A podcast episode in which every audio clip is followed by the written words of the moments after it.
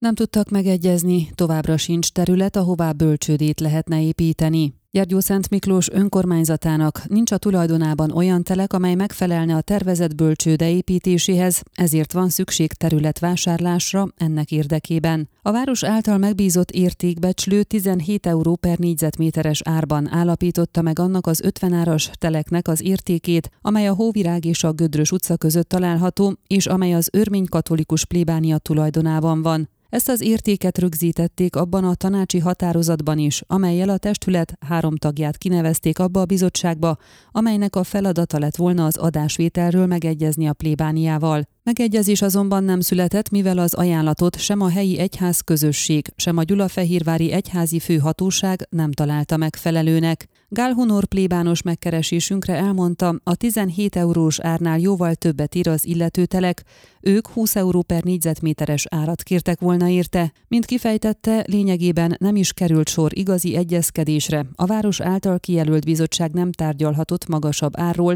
így nem történhetett meg az adásvétel annak ellenére sem, hogy az eredeti árból a plébánia hajlandó lett volna engedni valamennyit. Nyitva áll a kapu, amennyiben a város hajlandó módosítani az ajánlatán. Mi nyitottak vagyunk arra, hogy tárgyaljunk az adásvételről, szögezte Legál Hunor. Megjegyezte továbbá, hogy ugyan még tavaly év végén volt érdeklődés a városvezetés részéről a telek megvásárlása iránt, de csak idén júliusban jelezték, hogy konkrétan beszélnének erről. Jelenleg úgy tűnik, elúszott ez a vásár, mondta a tárgyaló bizottság egyik tagja, Antal Szabolcs, önkormányzati képviselő. Hozzátette, nekik a tanács határozat értelmében nem volt hatáskörük arra, hogy a 17 eurónál magasabb árat ajánljanak. Mint közöltem, az egyik megbeszélésen szóba került az is, hogy Csíkszándomokoson volt egy hasonló telekvásár, ahol azonban a helyi önkormányzat végül az értékbecslő által megállapított értéknél magasabb és az eladó által is elfogadható áron meg tudta vásárolni az adott ingatlant. Antal megjegyezte, hogy mivel már múlt év végén téma volt a terület keresése a bölcsőde számára,